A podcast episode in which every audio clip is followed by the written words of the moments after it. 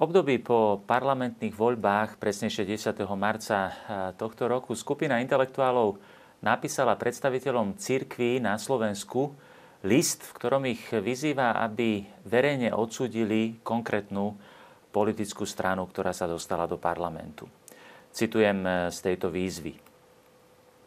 Vážení predstavitelia cirkví na Slovensku, pýtame sa, či otázku kandidovania strany s fašistickým a rasistickým svetonázorom, e, ktorých zástupcovia e, sa odkazom hlásia k Hitler, Hitlerovmu Nemecku a prvému slovenskému štátu, ktorí nosia fašistické uniformy, ktorí popierajú holokaust, ktorí pre výstavu o druhej svetovej vojne podávajú trestné oznámenie za propagáciu sionizmu, ktorí majú svoju politiku založenú na neznášanlivosti voči iným etnikám, ktorí na šírenie týchto myšlienok používajú náboženskú rétoriku, Biblia, Boh, Ježiš Kristus, a ktorých šanca dostať sa do slovenského parlamentu sa premenila na alarmujúcu realitu, nepovažovali slovenskí katolícky a evangelickí biskupy a predstavitelia ďalších církví pred voľbami za tému hodnú verejného vyjadrenia. A potom eh, takisto eh, toto vyjadrenie eh, KBS, ktoré bolo teda hneď po voľbách, nazvali alibistickým a takisto vytkli biskupom e, v tomto prípade katolickým to, že neodsúdili postoje troch konkrétnych kňazov, ktorí sa e, k tejto strane hlásia. Ba čo viac, v liste sa ďalej píše, citujem, myslíme si, že rímskokatolická, grécko-katolická, evangelická, pravoslávna, reformovaná kresťanská církev a ďalšie církvy na Slovensku sú spolu zodpovedné za to, že sa do parlamentu dostala extremistická strana, ktorá svoju nenávisť obaluje do kresťanského jazyka. Eh, konec eh, citácie. Priatelia, zároveň sa v tomto liste píše, že veriaci sú povolaní formovať hodnoty spoločnosti, v ktorej žijú, aj vo verejnom priestore a s využitím demokratických prostriedkov sa zúčastňovať na politickom živote a že od predstaviteľov náboženských inštitúcií sa vyžaduje otvorený postoj dôvery v správnosť systému pluralitnej e, občianskej demokracie. Spomínajú ešte aj európske humanistické hodnoty. Treba povedať, že biskupy v tom čase pripravovali vyhlásenie k symbolickému dátumu 14. marca, teda o 4 dní neskôr, než je adresovaný tento list. To je výročie vyhlásenia slovenského štátu v roku 1939 o čom boli signatári aj informovaní, ale to nereflektovali. Išlo o vyhlásenie, ktoré podpísali predseda KBS monsignor Stanislav Zvolenský a predseda Ústredného zväzu židovských náboženských obcí Igor Rintel. A v tomto vyhlásení sa okrem iného píše, citujem, Katolíci i Židia, poučení dejinami, nesmieme dopustiť, aby sa naše slova alebo činy obrátili proti komukoľvek. Každý, aj ten najmenší prejav rasovej alebo náboženskej neznašanlivosti nám musí zostať cudzí. Nesúhlasíme so žiadnou výzvou na násilie. Dúfame v obrátenie tých, ktorí prípadne aj sadajú do parlamentných hlavíc a hovoria jedným dýchom o Bohu a národe, ale zároveň neváhajú útočiť na ľudí len z dôvodu ich inej farby pokožky či odlišného náboženského presvedčenia. Naše náboženstvá sú nezlučiteľné s rasizmom, antisemitizmom a výzvami na násilie. Roztrpčenie nad problémami nesmie vydláždiť cestu radikálnym riešeniam, ktorým chýba potrebné rozlišovanie. Obraciame sa na všetkých obyvateľov Slovenska, aby sa vyhli akémukoľvek extrémizmu. Usilujme sa viac o zachovávanie spravodlivosti, prejavujme väčšiu vzájomnú úctu a prekonávajme sebectvo hľadaním spoločného dobra. Tam vidíme autentickú cestu zo súčasnej uh, krízy. Uh, milí priatelia, um, napriek tomu, že naša relácia v kontexte sa nevenuje priamo komentovaniu politického života, uvedené vyjadrenia sa týkajú povahy církvy a jej miesta v spoločnosti, a tak nás pozývajú pozrieť sa na širší kontext týchto vyjadrení, aby sme sa ako katolíci vedeli lepšie zorientovať v tejto spleti súčasných názorov v súlade s povahou církvy a jej učenia. A tak mi dovolte ponúknuť vám eh, niektoré ďalšie prvky k uvažovaniu nad touto témou v hĺbšom kontexte. Milí priatelia, vítajte teda pri sledovaní ďalšej časti našej relácie v kontexte.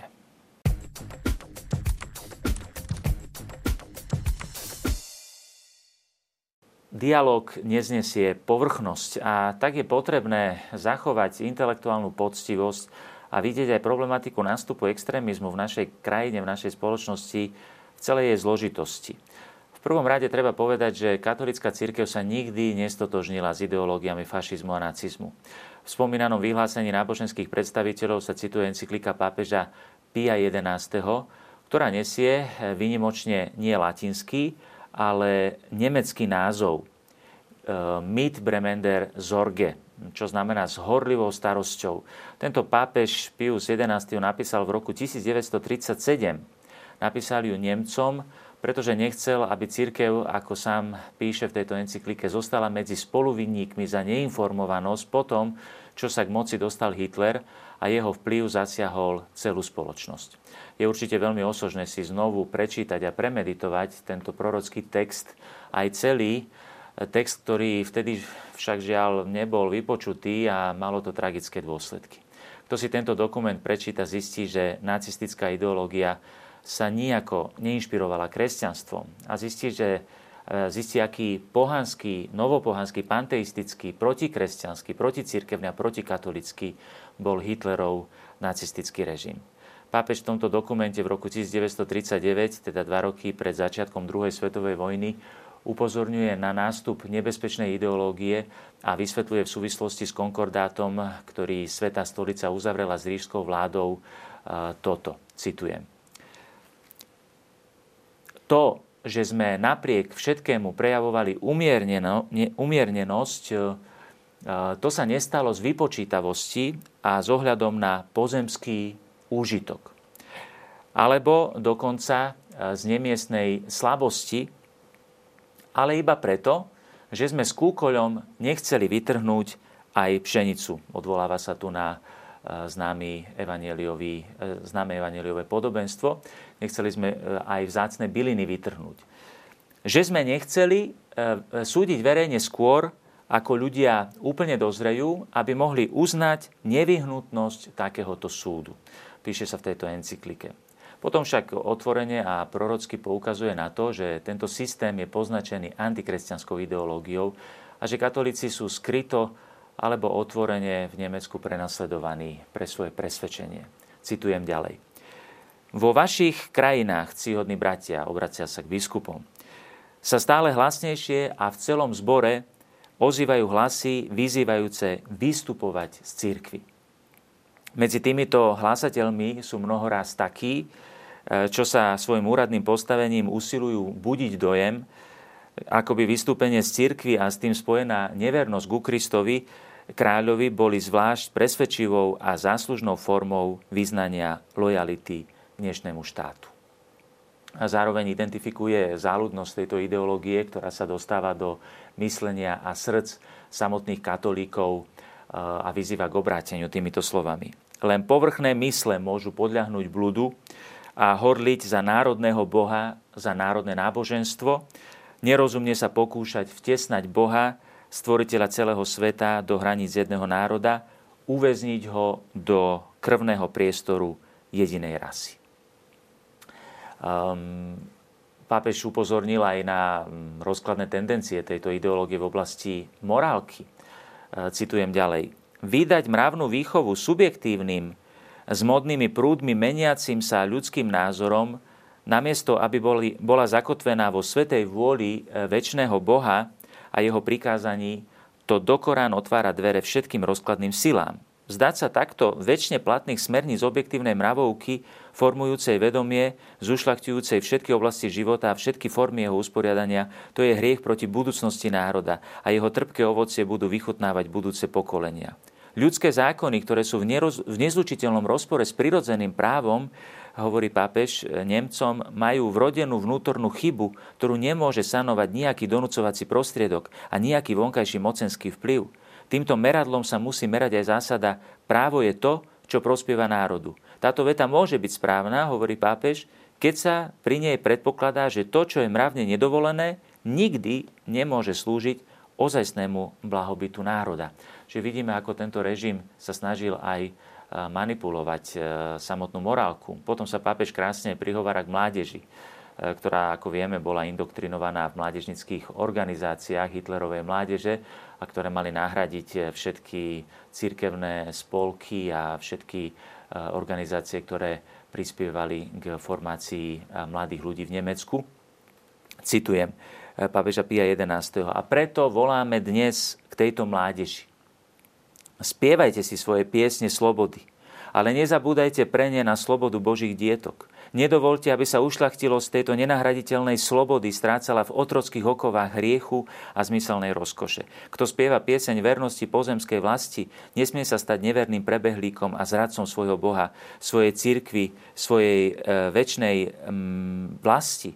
Hovoria vám mnoho o hrdinskej veľkosti, vo vedomom, vedomom a nepravdivom protiklade k pokore a trpezlivosti Evanielia. Prečo sa vám zatajuje, že hrdinstvo je aj v mravnom boji? Že zachovať si čistotu krstného dňa je hrdinským skutkom, ktorý by iste e, mal byť zaslúžene zhodnotený tak z hľadiska náboženského, ako aj prirodzeného. Vykladá sa vám veľa o ľudských slabostiach v dejinách cirkvi, čiže vidíme, že tu bola aj proticirkevná propaganda.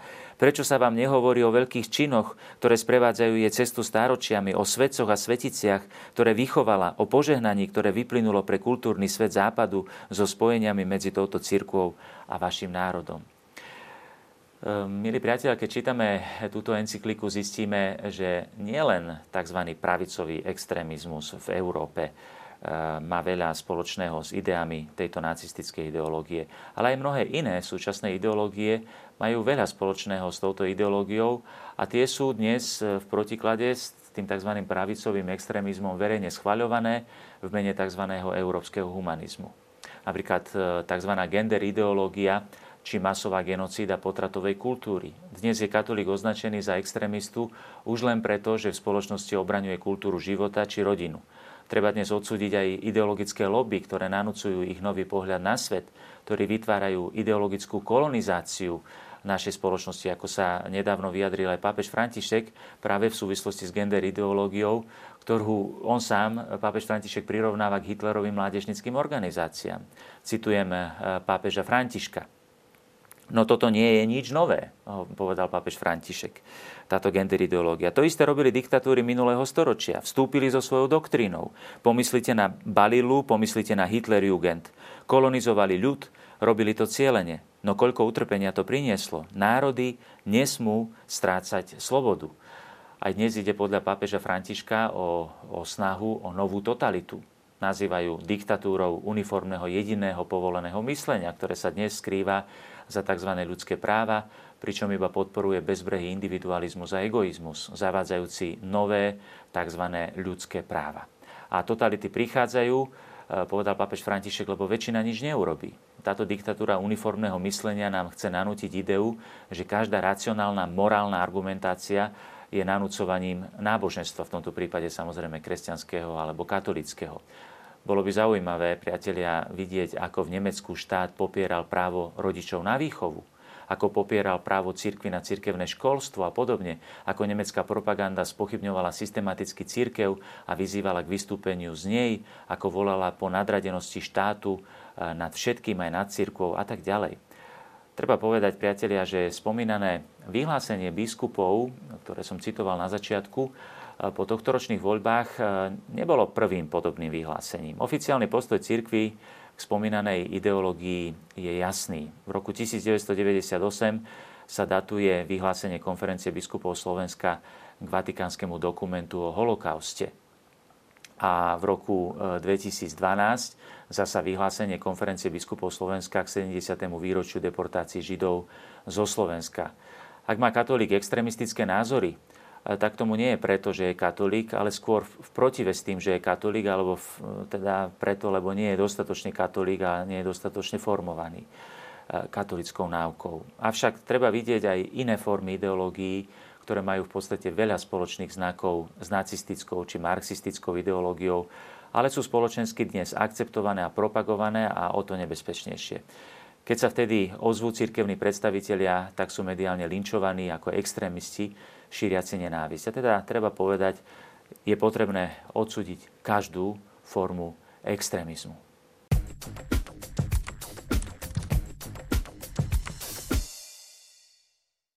Priatelia, na Slovensku je téma Hitlerovho nemeckého nacizmu v súvislosti s katolickou církvou traumatizovaná aj problematikou tzv. slovenského vojnového štátu, ktorého prezidentom bol katolický kňaz Jozef Tiso.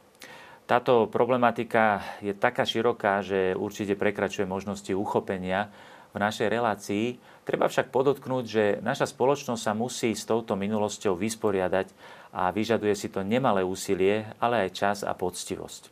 Cirkev neváha odsúdiť všetky formy násilia a nespravodlivosti, ktoré sa vykonali na Slovensku v tomto pohnutom období. A to vrátanie katolíkov, ktorí nesú zodpovednosť e, za, za tieto veci a tých, ktorí nesú túto zodpovednosť.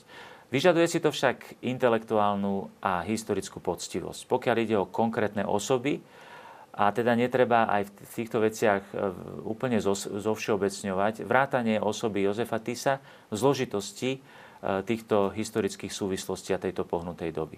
Ani tu nemožno zniesť akúkoľvek povrchnosť. A to nie je len úloha predstaviteľov cirkvi, ale aj poctivej práce historikov a iných odborníkov a, a samozrejme aj vychovávateľov. Slovenský vojnový štát sa po vojne stal prostriedkom inej ideologizácie našej krajiny, a to prostredníctvom komunistickej ideológie, ktorá použila prezidenta Jozefa Tisa na svoj ideologický boj proti katolickej cirkvi. Ani o tejto ideológie nie sme úplne oslobodení. A preto sa nemožno čudovať, že téma Jozefa Tisa a vojnového štátu vzbudzuje vášnevé diskusie a kontroverzie. Ehm, môžeme v tejto chvíli v prvom rade vyzvať k odmietnutiu povrchnosti a pozvať ku kritickej poctivosti v posudzovaní tejto stránky našich dejín. Dialóg neznesie povrchnosť. A tak sa dostávame k základnej charakteristike nastupujúceho extrémizmu na Slovensku. A to je povrchnosť. A isté skrátené, nazvieme to zjednodušené vnímanie skutočnosti. To je jeden z veľkých problémov každej formy extrémizmu a ideológie na prekonanie extrémizmu nestačia iba nejaké vyhlásenia, ktoré môžu byť e, naopak dokonca aj kontraproduktívne a pozbudzujúce. Je veľmi otázne, či napríklad voliči extrémistických strán sú verní katolíci, ktorí poslúchajú vyhlásenia náboženských predstaviteľov. Je zaujímavé, že stupencami extrémizmu na Slovensku sú podľa štatistík najmä mladí ľudia, ktorí majú e, najskôr tendenciu vidieť veci zjednodušene. Súčasný človek vo všeobecnosti čeli problému nezrozumiteľnosti dnešného sveta, čo ho privádza k vnútornému zmetku. Sú mnohé sociálne problémy, ktoré e, sa neriešia vtedy nastupujú ideológie, ktoré vidia svet oveľa zrozumiteľnejšie, pretože ho vidia veľmi zjednodušene, nevidia ho v celej zložitosti identifikujú povrchne nepriateľa a človek má konečne pocit pevnej pôdy pod nohami a pocit, že sa čosi bude riešiť. Treba vidieť aj hodnotovú prázdnotu a morálny relativizmus, ktorý je dôvodom zmetku dnešného človeka. Ten nevládze porozumieť dnešnému svetu, lebo nemá žiadne pevné body, ktoré by neboli zrelativizované a ktoré by mu pomohli porozumieť svetu. A tak hľadá logické skratky, zjednodušený pohľad na realitu, na spoločnosť, na politické riešenia, aké mu podsúvajú nesystémové alebo protisystémové strany. Zodpovednosť za extrémizmus e, v istej miere teda nesieme všetci, politici, vychovávateľia, rodičia, cirkevné spoločenstva, moderní ideológovia, ktorí sú nositeľmi relativizmu, hodnotového vyprázdnenia spoločnosti. Neprepadneme teda povrchnosti v hodnotení tohto fenoménu v našej spoločnosti.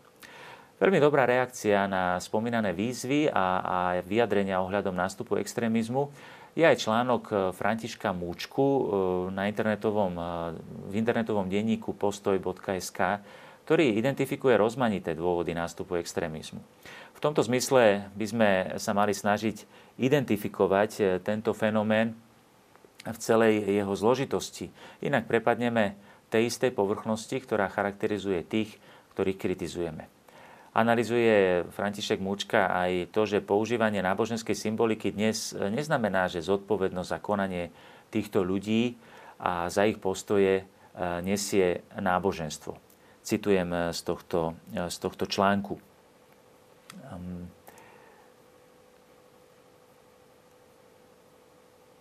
Náboženská symbolika, píše František Múčka, Kotlebovi pomáha, ale inak než religiózne. Uh, The Economist si všimol, že vo Francúzsku, ako vo Francúzsku vstúpila pred Vianocami popularita zobrazovania Betlehemov medzi prívržencami Lepénovej. V sekulárnej krajine, kde praktizovanie viery takmer vymizlo, 4% populácie praktizuje kresťanskú vieru, hoci sa k nej hlási viac ako polovica obyvateľov, to bol symbol, ako sa prihlásiť k svojej kultúre, respektíve odmietnúť establishment.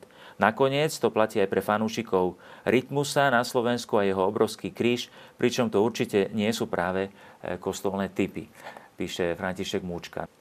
Poukazuje veľmi správne na to e, autor tohto článku, že vplyv cirkvy na mnohých katolíkov je, je minimálny a vysvetľuje aj, aj dôvody. Prisudzovať biskupom zodpovednosť za kategóriu ľudí katolík e, je nezmysel. Na Slovensku sa k viere hlási 76 obyvateľov, no len štvrtina až tretina Slovákov vieru praktizuje. Nepraktizujúci a sporadicky praktizujúci veriaci má pritom bližšie k správaniu neveriacich ako k správaniu pravidelne praktizujúceho veriaceho. Až pri ľuďoch, ktorí dennodenne žijú svoju vieru, napríklad pristupujú k spovedi, vidno reálne rozdiely v správaní oproti štandardu v spoločnosti. Či je to vzťah potratom, antikoncepcia alebo rozvodovosť. A to je zároveň skupina, na ktorú má aký taký dosah církev cez kostoly. Inými slovami, väčšina tých, ktorí sa hlásia k nejakej viere, sú mimo dosahu církvy. Takže, mm, milí priatelia, napriek tomu sa církvi podarilo urobiť e, niekoľko e, dobrých aktivít spoločnosti, ktoré išli proti istým xenofóbnym tendenciám spoločnosti, ktoré tiež vyvolávajú extrémizmus. E, píše ďalej František Múčka, kategória praktizujúci veriaci je na Slovensku výrazne menšinový jav.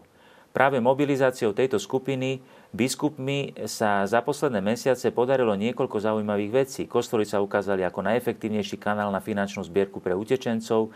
Medzi občanmi Slovenska sa minulý rok vyzbierala suma takmer 1 100 tisíc eur. Najúspešnejšie boli práve cirkevné zbierky v katolických kostoloch, kde sa vyzberalo vyše 680 tisíc eur, kde výrazne prekonali dovtedajšie štandardy. Teda treba povedať, e, milí priatelia, církev nevychováva xenofóbnych, fašistických či šovinistických kňazov ani veriacich.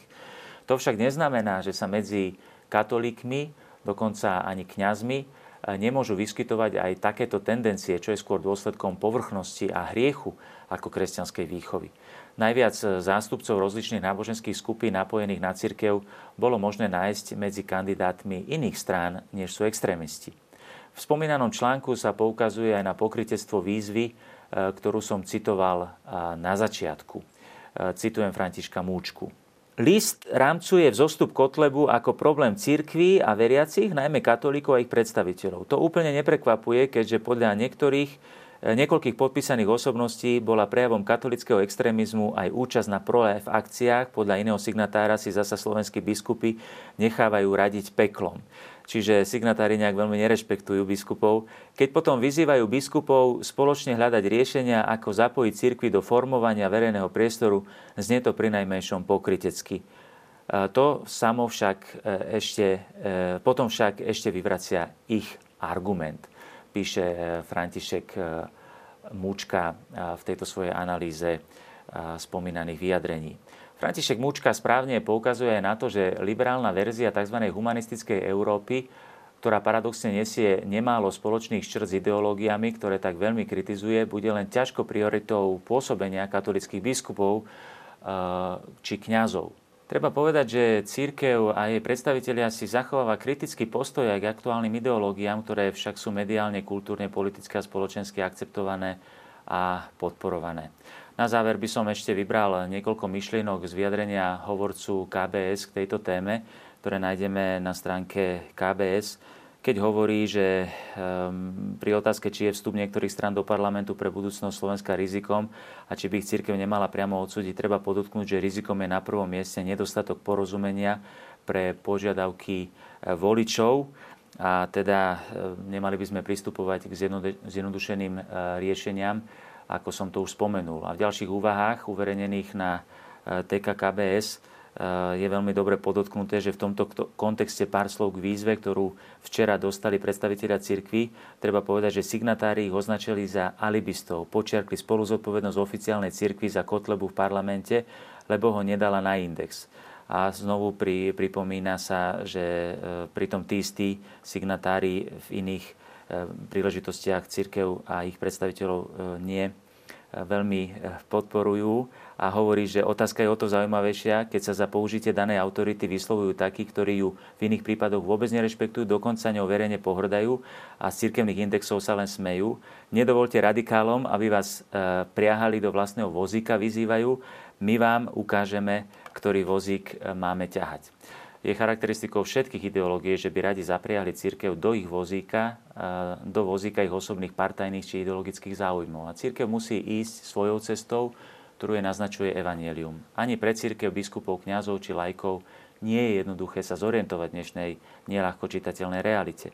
V každom prípade treba povzbudiť našich biskupov, kňazov i lajkov, aby neváhali svedčiť v dnešnej spoločnosti o hodnotách Evanielia a podporovali všetky spoločenské hnutia, ktoré slúžia spoločnému dobru v súlade s pravdou o človeku.